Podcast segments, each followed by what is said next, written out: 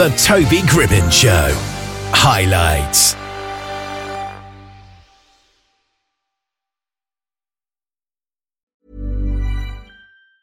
There's never been a faster or easier way to start your weight loss journey than with PlushCare. PlushCare accepts most insurance plans and gives you online access to board-certified physicians who can prescribe FDA-approved weight loss medications like Wegovy and Zepbound for those who qualify. Take charge of your health and speak with a board-certified physician about a weight loss plan that's right for you. Get started today at plushcare.com slash weight loss. That's plushcare.com slash weight loss. plushcare.com slash weight loss. I'm Sandra, and I'm just the professional your small business was looking for. But you didn't hire me because you didn't use LinkedIn jobs. LinkedIn has professionals you can't find anywhere else, including those who aren't actively looking for a new job but might be open to the perfect role, like me. In a given month, over 70% of LinkedIn users don't visit other leading job sites. So if you're not looking on LinkedIn, you'll miss out on great candidates like Sandra. Start hiring professionals like a professional. Post your free job on linkedin.com slash achieve today. Lucas Cantor is a composer, producer, multi instrumentalist, and speaker who's on the line with us here just now. How are you doing today? I'm doing great. How are you doing? Yep, I'm doing great as well. So, what's it like to be a composer for films and things? Is it fun? Is it fun? Man, I gotta say, well, Toby, it's great to be here with you. Yeah. And we just did like a little short pre-interview, and you have a really great radio voice. You, Oh, you were you. speaking to me in your normal speaking voice, and it threw me for a loop there. Yeah. Um, and I guess maybe that's one of the things that, uh, as a composer, you start to notice uh, little audio cues more than um, maybe most people. And they uh, they s- tend to be a little bit more jarring. But yeah, I guess it's fun. I don't know. Is Yeah. it fun being a radio host? Well, yes, it's very fun making money from things that you can't really call a job. sure. Yeah.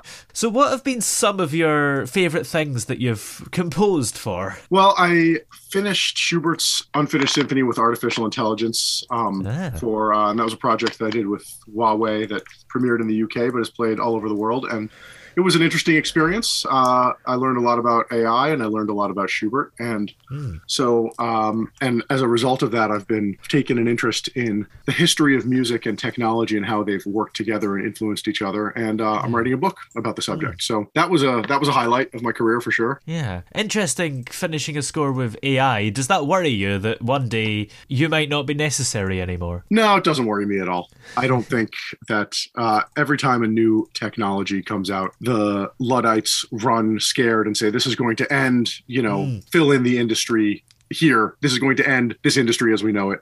I've seen it happen in music already in my career, and uh, I've seen you know some technology come along, and everyone say this is going to end music as we know it, and Yeah. now it's just part of the just just part of the the way we do we do it. I think the arts are a lot more adaptive than people give them credit for, and I think human ingenuity is is you know enjoyed by other humans. So Yeah, that's true. And it's just a great tool to have, I suppose. I think so. I don't, you know, I don't know how good a tool it is for music, but it is. Uh, AI is a great tool for a lot of things. I don't know if it's great at generating music. Although the one thing that it does well that does kind of worry me is it it makes it can make pretty passable background music with basically no prompting. And for mm. people who like to listen to, who just like to have something playing in the background, like you're at the gym and you want something that kind of pumps you up, that's just generic um, music. It's pretty good at that. It, it, it's pretty good at making what I would call strip club music. so I don't know if you've ever been to a strip club or if they have them where you are, but you know the music in those places is like it's you've never heard it before, but it sounds more or less like music, but it doesn't sound like any music that anyone really made. It's just kind of Yeah. beats, and uh, AI can actually make that. So Yeah. so maybe strip club DJs should be worried. Yeah, I'm not going to comment on whether or not I've been to a strip club, but Oh, that's where I know you from. I thought I recognized you. yeah. Well, you've been quite a busy guy because you've done all sorts of things, haven't you? And you've won a couple of Emmys, so that must feel good. Uh, Yeah, it's it's it's always nice to be recognized by your peers. Yeah, absolutely. So, how did you get interested in composing in the first place? I- I'd always been interested in music, and I went to university to study guitar. And I started working after college. I started working for a company that made music for television. And some of the music they were making, I just thought, you know, I could play most most of these instruments. I could probably make some of this. Yeah. And the the person who owned the studio, my boss at the time, said, "Well, if you want to come in when we're closed and use the studio when we're not here, you're welcome to it." And so I started writing music. It started getting some use, and I um, I always really wanted to work with orchestras and do you know big scores like that. That's something that interested me since I was a child, but I didn't I didn't know how to get into it, and we didn't really know anyone who who could explain it to me. So um, well, we did, but I just didn't. We we actually did have a friend who was into it. We just didn't know that we did. Um, Yeah. My parents didn't know that it was something that I would be interested in, and because I just you know it, was, it seemed so high in the sky for me. But as I started writing music and meeting more people, I realized I was in New York at the time, and I realized that moving out to Los Angeles was where all the orchestral stuff was being made. And uh, so I moved here, and this is where I currently am. And you know, through uh, a little bit of hard work and a series of lucky breaks, I've managed to work with some great musicians and do some really good projects. Yeah. And how does it work in terms of getting uh, cast, so to speak, on doing the score for a film or TV program? Do you have to do a lot of hassling yourself to get the work, or do people come to you, or is it maybe a little bit of a mixture? It's funny. I I do a lot of hustling, but I don't Yeah. know if it actually has any impact because most of my hmm. Most of my actual work comes from someone just calls me and says, "Hey, do you want to do this?" I, I feel like if I wasn't out there hustling, that that energy might not be circulating around the universe. But um, Yeah. but I but yeah, most of my jobs, most of I would say 100% of my sort of marquee projects have been someone I knew called me and asked me to do it. Mm. And I take it that's developed over time. You've developed more and more relationships with people, and when you were starting out, that wouldn't have really happened as much. yeah your your network is everything and Yeah. your network is whoever you happen to be with right now that's going to be your network in the future so Yeah. um, it's uh, it's important um, you know they say in hollywood that it's not you know what you know it's who you know and that's Yeah. that's actually false um, Hmm. it, it is who you know but you also have to be very very good so Yeah. it's kind of assumed you know everyone who moves to hollywood and wants to be a composer i think particularly is pretty good at it um, it's not something you can fake and so um, you do have to know the right people and you do have to get into the right situations at the right time and there's a big element of luck that goes into that but you also have to be able to deliver once you get into the room Yeah. And how does scoring a film or TV program compare to writing a normal piece of music for a song? Because they're very different kind of structure, right? Yeah, I'm not. I- I've. I don't know if I've ever written a song specifically professionally. And ju- just for your listeners, let me clarify that. Know, Like a song is, you know, a piece of music with lyrics. It's, Yeah. you know, what you're thinking of as, as music. And then I would say a piece or uh, a cue is something that you would put, or a piece is something that would go on a concert stage, and a cue is something that goes in a film. And so, I've written songs on a um, on an amateur level, but uh, I haven't written written many songs professionally but I have done a lot of uh, concert pieces and a lot of cues, and they're different. They're different in a lot of ways. The most profound way that something for the stage is different than something for the screen is something on the screen. You're serving the picture. You're serving what uh, people are seeing, and the um, and that visual aspect actually carries a good amount of weight of the emotional impact of the of the music, um, or it can anyway. Um, whereas something for a uh, for the stage, you really have to hold the listener's attention at every at every moment. Yeah. Um, so you know, you, I mean, you should do that for a cue as well. But there's there's just some there's a different there's a different standard because it's nobody's watching a movie to listen to the music. They're watching a movie to hear uh, the story told to them or to see the story unfold before them. But um, and while storytelling and narrative and flow is very important in a concert piece too, people are really listening to the details of the music. You also there's a conceit that it's probably a more musically sophisticated audience that's listening, and so some of the uh, tricks that would work easily in a film will not necessarily fly in a concert hall. Yeah.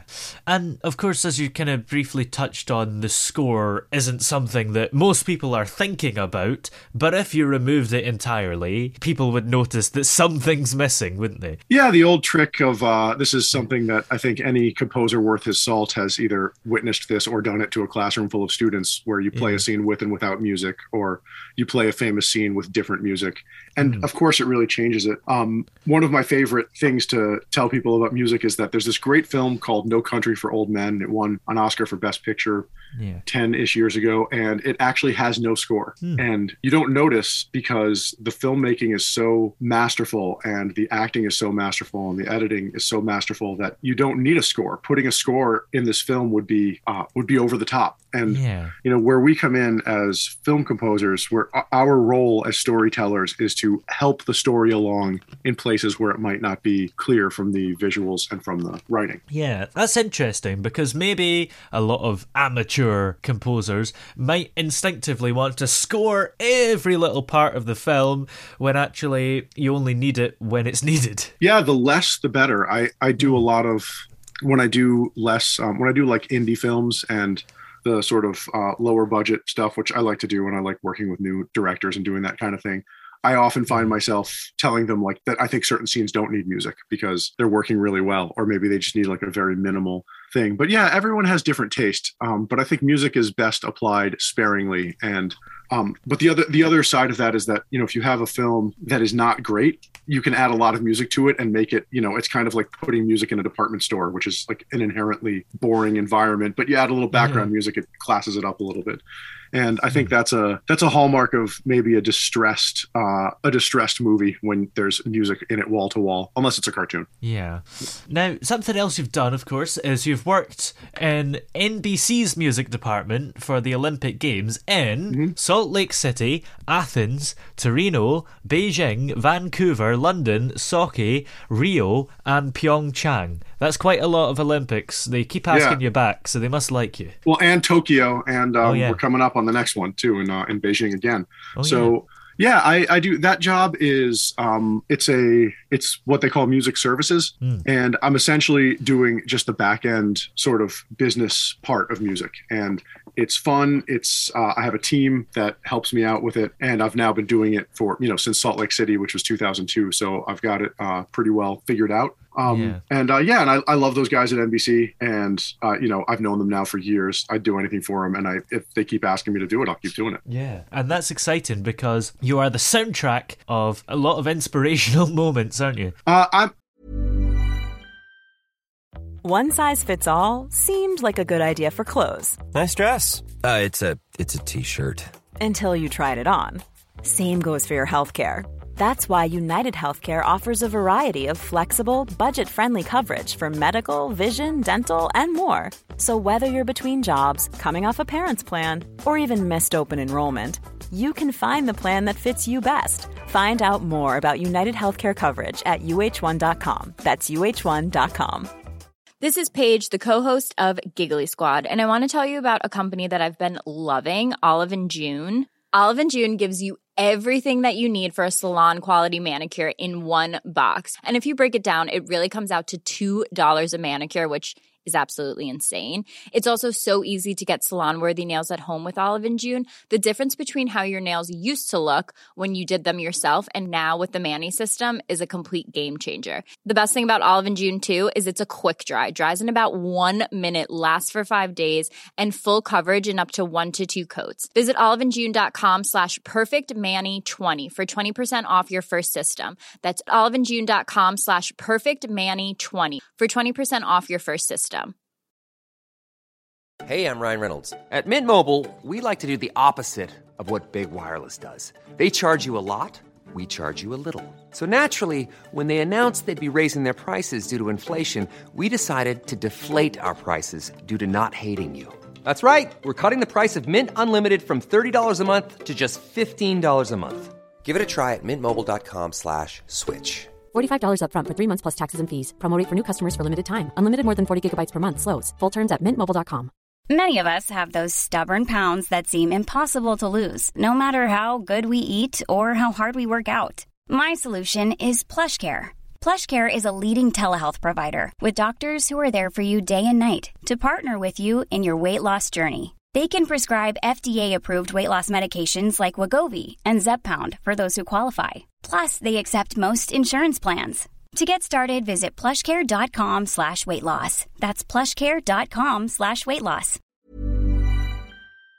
I'm really the business guy who helps the soundtrack get on the air. I, I don't. Ah. I, I do write some of the music. I do. I some. Let me. How do how do I put this? Some of the music that I have written for um, libraries that NBC has contracts with does make it into the games, and I'm always Yeah. proud when that happens.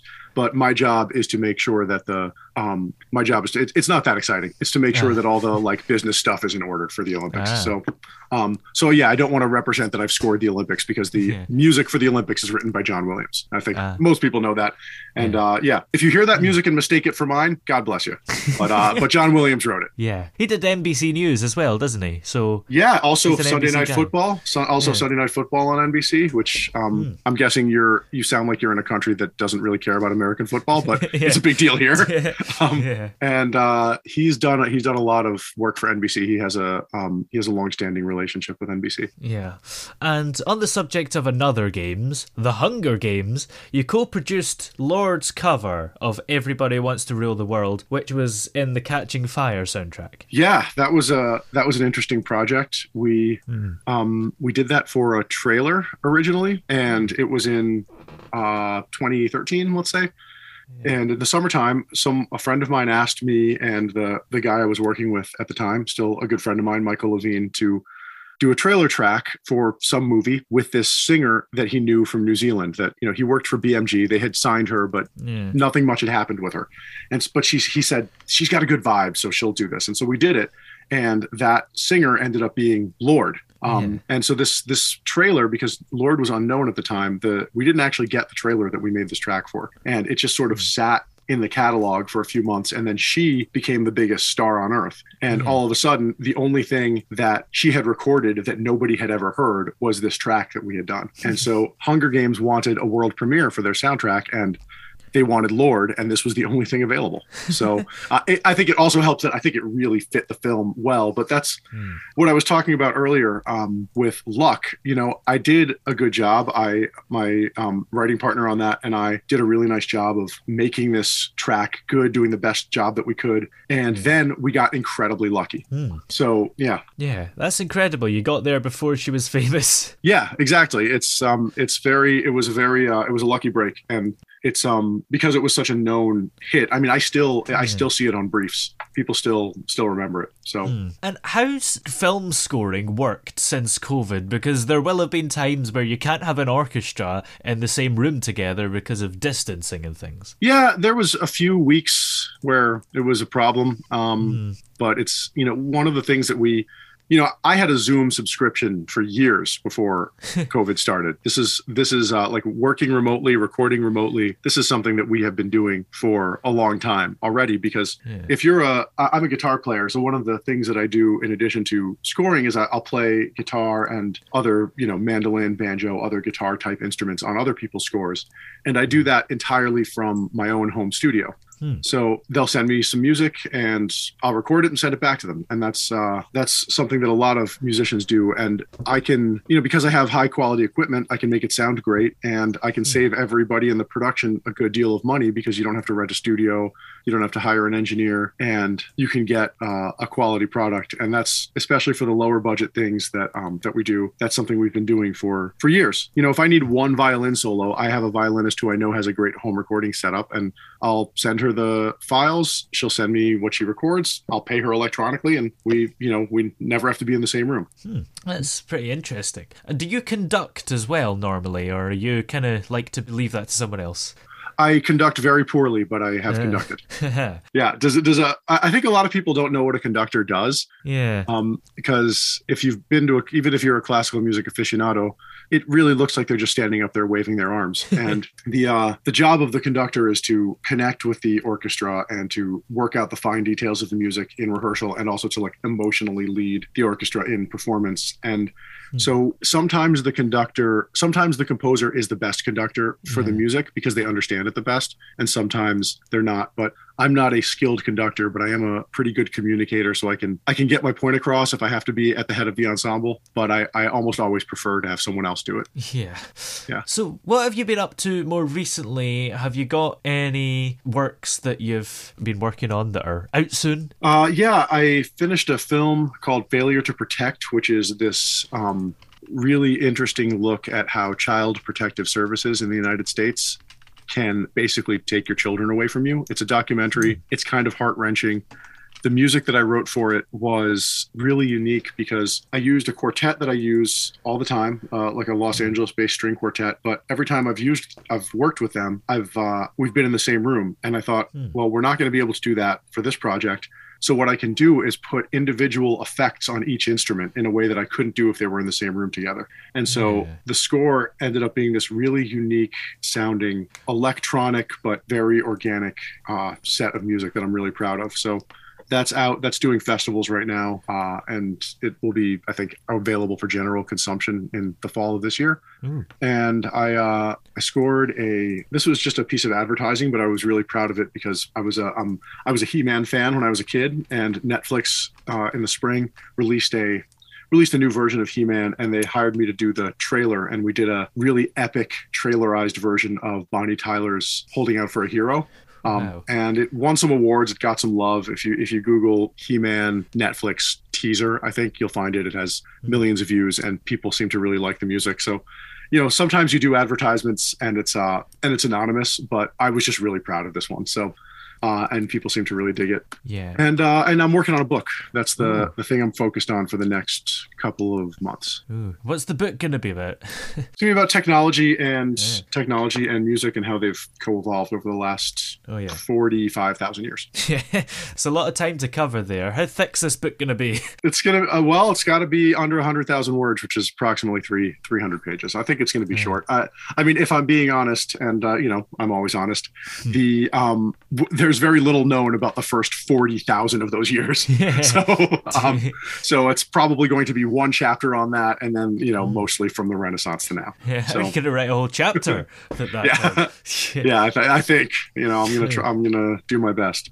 But yeah. yeah. there's you know there's a lot of interesting musicology um, that borders on anthropology about prehistoric music, but you know how much how much can possibly be known about it. I, have talked to some of these ethnomusicologists, and they there they they do know some really fascinating things and they have some really fascinating uh, archaeological evidence to support whatever hypotheses they have. But at the end of the day until music was recorded we have no idea how it sounded. Yeah. You know Mm. And so we really only have we really only know what music sounded like from about 1900 when mm. high quality recordings were readily available to now. Yeah. I wonder what was number 1 in the charts in 10,000 BC. Yeah, it's probably something with a flute.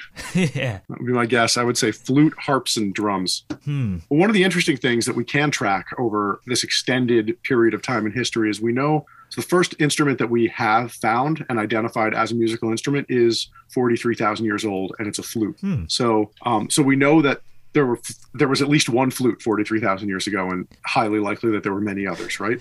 yes. And so um, the and that makes sense to have something like a flute if you're a hunter gatherer because you need to have an instrument if you're going to have an instrument at all that you can take with you. And yeah. then the the next stage of uh, instrumental development that we really have records for uh, are things like lyres and harps, and these are from Mesopotamian you know uh, civilizations. And that marks a really profound change, right? Because if you're a hunter gatherer, you can't have a harp because you yeah. can't carry it you know and you you also if you're a hunter gatherer you really can't make a harp because it takes a couple of different specialized skills in order to put an instrument like that together. You have to have woodworking you have to have someone who can make the strings you have to have uh, a degree of metallurgy and metalworking. And so in order to have a harp you really need to have a city. Hmm. so so there are interesting things like that where um, you can kind of tell how people lived just based on the kinds of instruments they had available. Yeah. Well where are we able to keep up to date with you everywhere and find your book when it comes out? Well, the I have a podcast called Book Society Pod. It's the Book Society podcast, and every week I interview a new notable person. Sometimes it's an author, sometimes it's a scientist, sometimes it's just a really smart, interesting person that I know or have uh, or have stalked on the internet until they agreed to be on my show. and the format of the show is they pick a book that was meaningful to them and interesting to them, and you know maybe something that they're sem- that was a seminal book for them or that uh, that is that they love, and I read it, and then we talk about it for an hour. So there's a new one every week. The my favorite part of the show is that if you are a person who likes to read but you don't know what to to read next, if you pick any book that we've covered on the show, you're picking a really smart person's favorite book. And so Uh-huh. you so you're highly likely to at least respect it, if not enjoy it. And what I like to say is if you pick any three books we've covered, I can guarantee you'll love one of them. Oh. Um, so yeah, so that's uh that's and I'm findable through booksocietypod.com, Book Society Pod on Instagram, uh, and also my website, lucascantormusic.com. I love when people just email me with thoughtful, interesting questions. If you're a composer and you want to talk about, you know, music stuff in detail or how do I how do I move out to LA and become a composer, I'm always game to answer those questions. So or if you want to yell at me and say that my ideas about flutes and hunter gatherers and harps are totally wrong, I'm happy to have that discussion too. Great. Well, thanks very much for joining us here on the show today. It's been great to talk to you. My pleasure. Thank you for having me.